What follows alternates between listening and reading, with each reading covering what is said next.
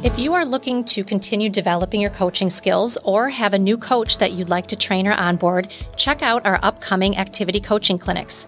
We are hosting both our basics and advanced clinics every Monday for our basics clinic and Tuesday for our advanced clinic from 1:30 to 3 Central Standard Time. It runs October 2nd through November 6th and you can learn more and register at heatherpriceconsulting.com.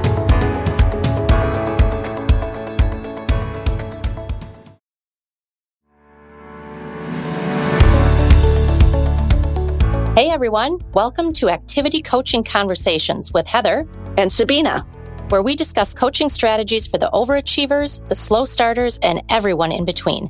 We're going to share everything we know about instilling early success habits, the science behind activity, and how to build a values based, FR centered coaching philosophy.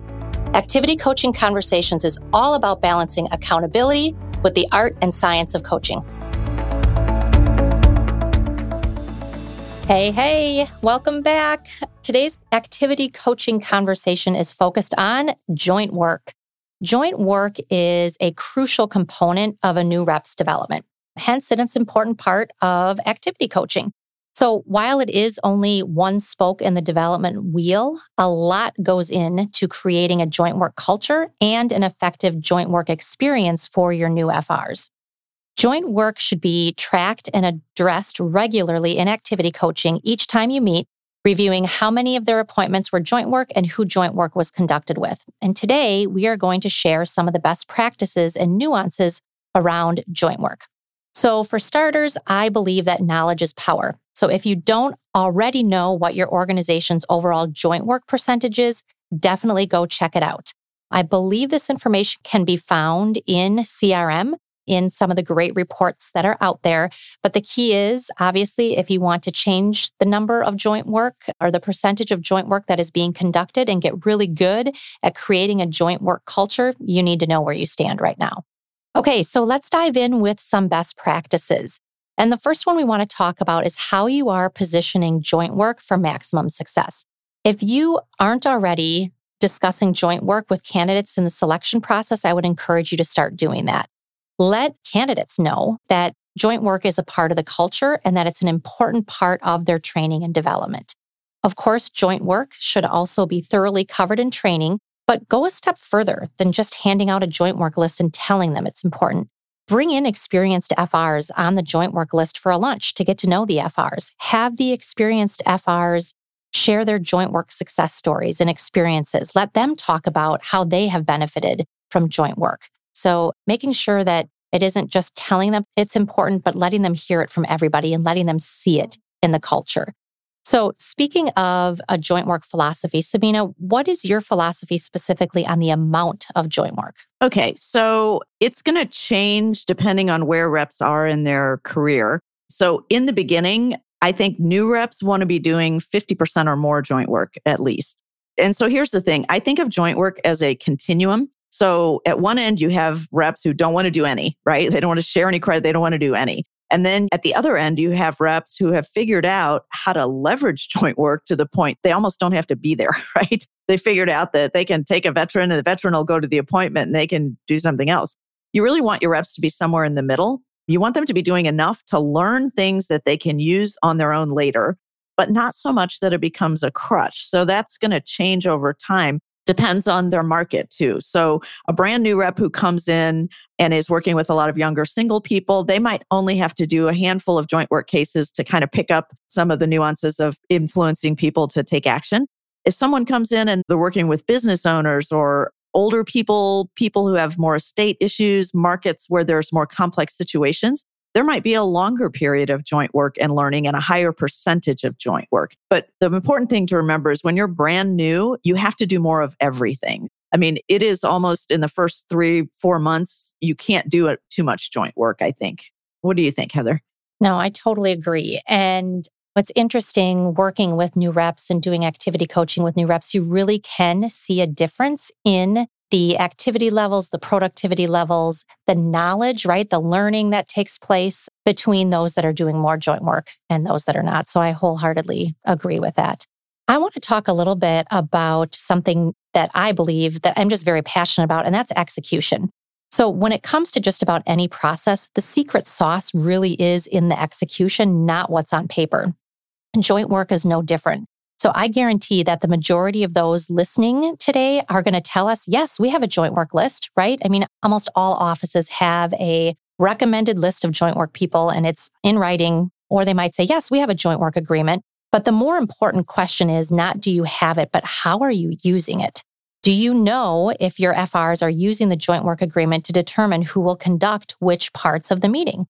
Who's going to prospect? Who's going to run the plan after you take the fact finder? What are the splits for the case?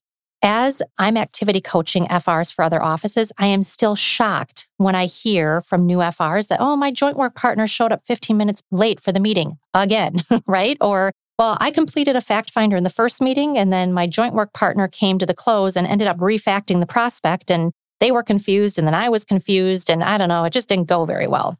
So, the best joint work list or joint work agreement on paper is not going to fix these issues. So, take some time and get some feedback from your new FRs on their joint work experiences. It will be well worth your time there might be reps on your list that shouldn't be, right? Regardless of how successful they are in their business, doesn't necessarily mean they make a great joint work partner.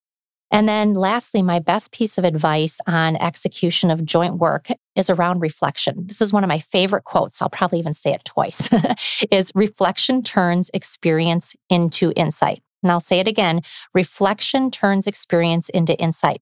The real learnings from joint work take place during an effective debrief, right? So, are your experienced FRs giving feedback to the new FR after a joint work meeting?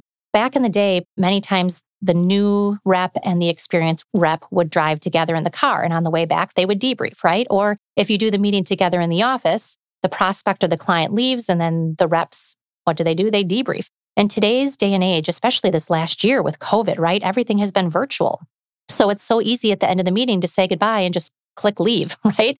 And not take the time to have those learnings, to talk about what went well. What did you learn? What questions do you have? So take the time to debrief those meetings and to really reflect because that is where the learning takes place. Sabina, anything you would add to that?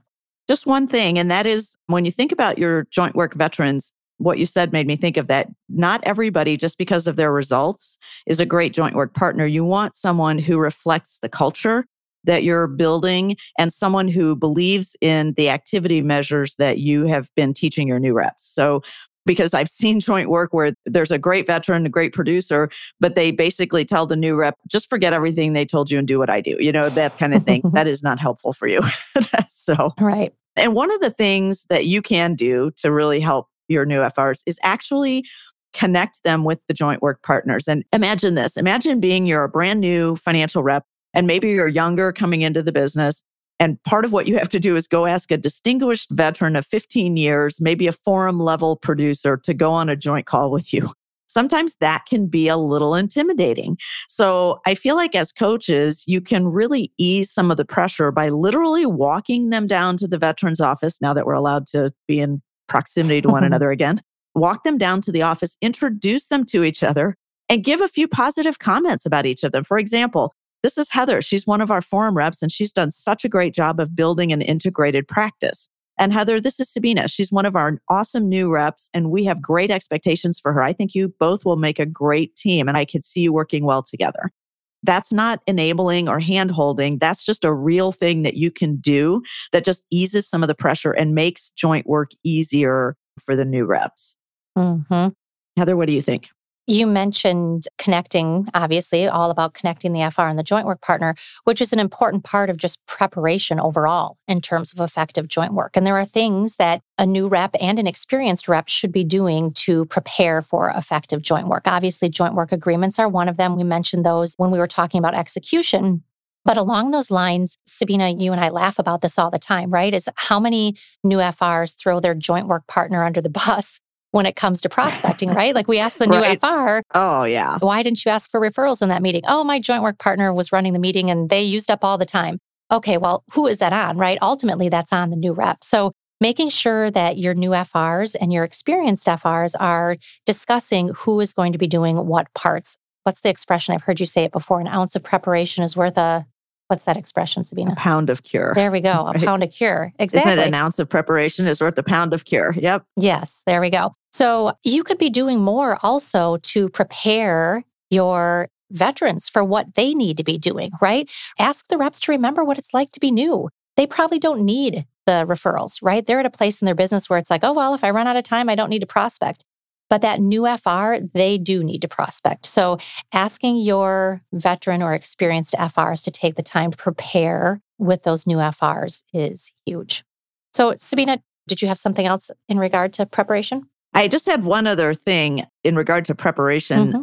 Preparation usually equals no surprises on the back end, right? Like if you don't talk about all these things up front, you're probably going to have some kind of uncomfortable conversation after the appointment because maybe True. you thought it was going to be 50 50, but the veteran always does 60 40, or they assume that you're going to share the referrals, but you don't. And prospecting wise, a lot of times veteran reps don't prospect in the first meeting at this stage of their career, but they sure did when they were in the beginning, right? So mm-hmm. they have to understand that this is what we're trying to teach new reps. Otherwise, the new rep thinks, oh, well, Heather's 15 years in. She didn't prospect in the first meeting. So I guess I don't have to either. And they don't recognize that there's a 15 year experience gap. So I want to talk about one of the other nuances of joint work, and that is whether joint work is done up or down, right? So, for an example, a CUD in the summertime is going to do a lot of joint work down because they're going to have a, a stable full of interns that they're trying to manage and help become successful. So they're going to do a lot of joint work. And so on paper, it's going to look like they're doing just a ton of joint work, but about 95% of it is joint work with interns, right? In the service of helping interns, which is as it should be. You want them to do that. But then all of a sudden, the interns go back to school, summer's over, and poof, the joint work is gone and their calendar seems a little skeletal. So, one of the things that you always want to check on is who are they doing? As Heather mentioned at the beginning, who are they doing joint work with? The purpose of joint work is to learn and grow.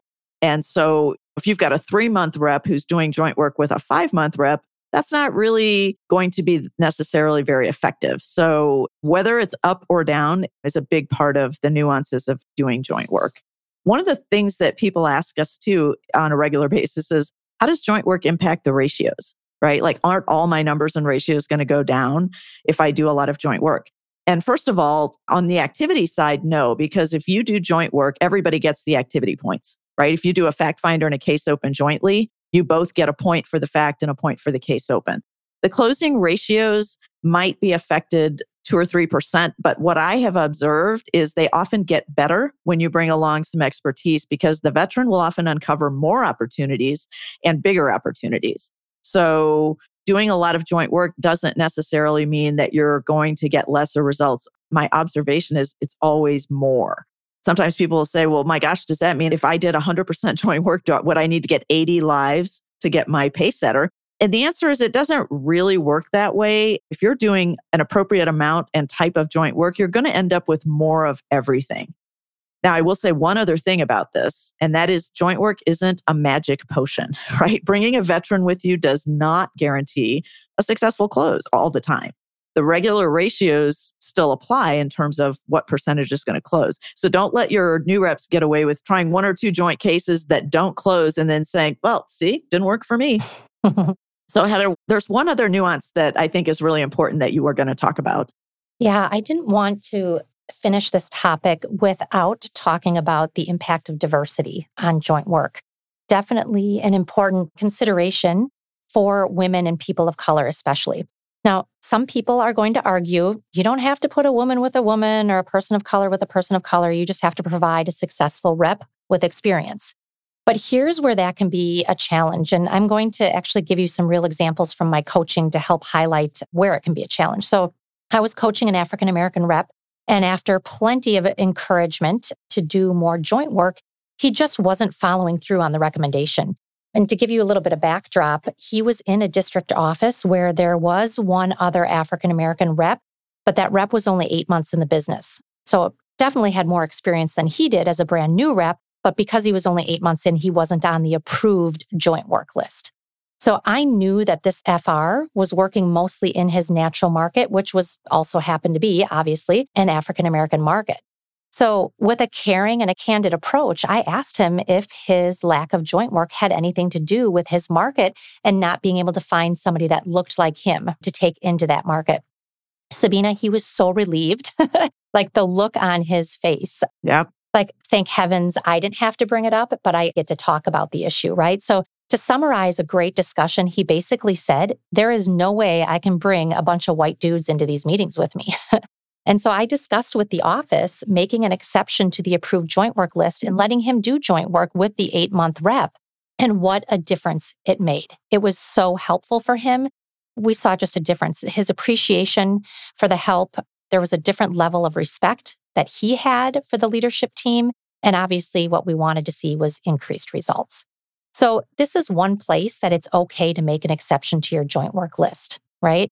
Here's another consideration look outside your agency if you have to. If you are an office right now that doesn't have a lot of diversity or maybe a lot of young diversity, Look outside your office to find more experienced, diverse reps for your new diverse reps to do joint work with.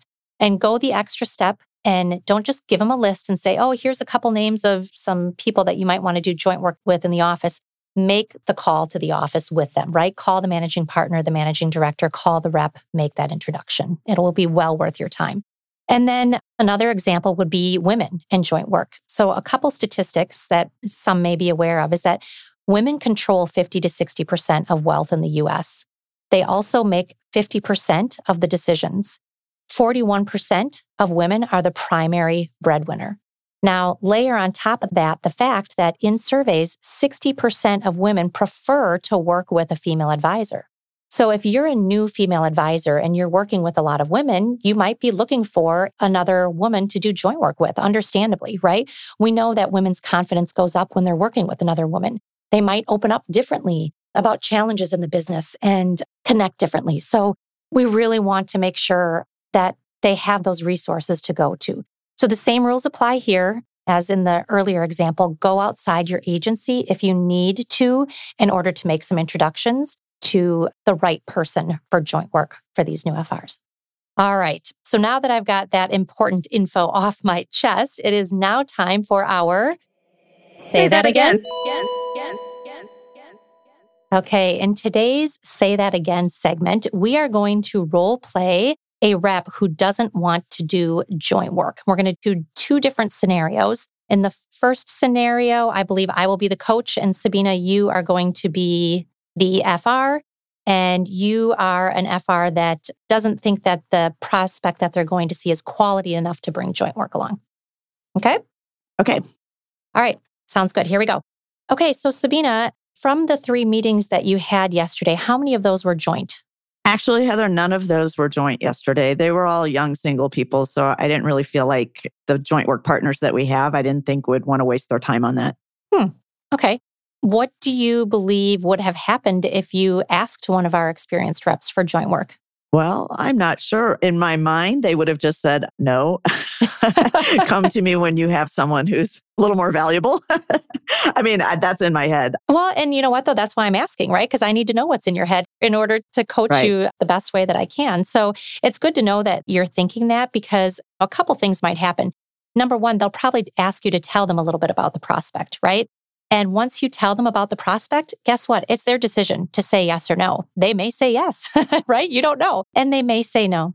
That's true. Yeah. And they may say no. They might. Yeah. That's... And that's okay too. But they also may say, well, you know what? Based on what you've shared with me, here is some advice that I could give you that might help in the situation. And you may be able to go to that mm-hmm. appointment mm-hmm. without the joint work partner, but having a little bit more advice and experience in knowing what to do in that situation, potentially, right? Oh, yeah, I didn't realize that they would do that. That's kind of cool. Right? Like, I'm not able to take it, but here's a couple thoughts for you. Or mm-hmm. they might say, you know what? I'd love to come along. My calendar is free. Why not? So, number mm-hmm. one, we don't want to make assumptions. What would have been some of the benefits to your clients that you met with yesterday of bringing a joint work partner with you? Well, they would probably get a better explanation of disability income. Mm-hmm. That's something I always struggle with is trying to really explain that. And I don't know. I guess the joint work partner might have found some stuff that I didn't or mm-hmm. might have asked a different question. Yeah. yeah. Okay. Yeah. So, I mean, you're seeing the benefits obviously to the client, right? And you're seeing benefits to yourself as well, mm-hmm. right? You probably would have learned more how to better present DI as well. Yeah. So, I just want to remind you that this is a part of our culture. I mean, doing joint work. And so mm-hmm. they're expecting you to ask to take joint work or asking them to come along with you for joint work. So you don't know what you don't know until you have shared all of the information about the prospect and you've asked. And some joint work partners might take it on and others might not. So rather than making assumptions, I would definitely go with go ahead and ask for the joint work and see where things go from there. Okay. Yeah, I hadn't really thought of it that way. So that's one example of something that you might hear, right? Like, oh, it's not worth bringing in the joint work partner. Now let's try a different one. And Sabina, I'll let you start. I'll be the rep. And in this case, we're going to talk about how I think we're doing a rep, right, that doesn't want to lose the life credit. Doesn't want to share the income, right? Mm-hmm. Or share the income. Doesn't yep. want to lose the life credit or share the income from that. Okay. Sounds good. Okay. So, Heather, you had a great day yesterday. You kept four appointments. That's awesome. Yeah. Tell me, how many of those four were joint? Oh, actually, I feel really good about I did all four of them by myself. Mm-hmm. So, no joint work on those four? Nope. Okay. Nope. So tell me a little bit about that. I know we've kind of gone around the block a couple times about joint work. Tell me what's keeping you from the benefits of joint work? I just felt like I could handle it. You know, I'm a couple months in and I'm looking at the my Pacesetter report and my income and I'm thinking, eh, probably get to Pacesetter faster and my wallet will get a little fuller faster as well, quite honestly, if I do these on my own. Okay, I understand. And I can appreciate that. But what do we usually say about joint work, Heather? Do you remember the phrase that we've kind of talked about through training and quite often? Oh, yeah. 50% of something is better than 100% of nothing. yes. Do you believe that? Uh, mm, yeah, no. I, I mean, yes and no. I mean, yes, I agree with it. And I guess timing wise, right now, I figured a couple months of doing more on my own wouldn't be the worst thing. Mm-hmm. Now, tell me, you did a fair amount of joint work in your first month and a half or so. Mm-hmm. What was that like for you? Did you have a good experience? It was good. Yeah, I did have a good experience. I learned a lot and yeah, got me off to a fast start for sure. Mm-hmm. And so, what makes you think that that wouldn't continue, that level of productivity? I would think it would. I would think it would continue, but now I'll just get double the credits. so, you don't think the joint work had an impact on that early fast start? I'm sure it did yeah, they probably helped me uncover mm-hmm. some things that maybe I wouldn't have on my own. Mm-hmm. And I think the key is finding that balance because there probably are some cases that you can do on your own. But I know that you've done a fair amount of joint work with Sam. So, thinking about that experience, do you think if you did more of that kind of joint work going forward, that you would end up with more results or less results? I don't really know. I suppose probably more. Mm-hmm. Just based on what you know. I know that you're concerned about Pacesetter, and I understand that because logically it seems like if you did more joint work, it would be a slow climb to get to 40. But I know that there are three other reps in the office who have gone beyond Pacesetter, like they were closer to 50 lives, two of them were, and they did a lot of joint work. So here's what I would recommend for you rather than just listening to me talk about joint work, I would recommend that you talk to Mark and Sharon and Carrie about the joint work that they did and ask them how it went for them and how they were able to get more results by doing more joint work. Because I think it just has more oomph when you hear it from reps who've done it. What do you think about that? Mm, that's fair. Yeah, I could easily do that. Okay. So why don't we make that a little bit of a homework assignment? So when we meet again in two days, can you commit to having just briefly chatted with those three and sure. ask them, and then we can talk about what you learned? Yes, I can certainly do that. Okay, great.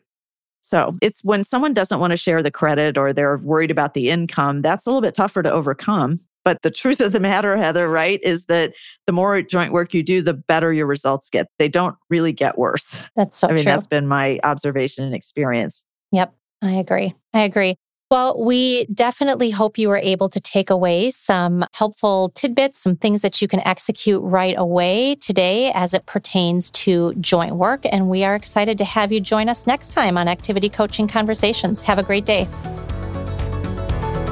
Thanks for joining us today for Activity Coaching Conversations with Heather and Sabina.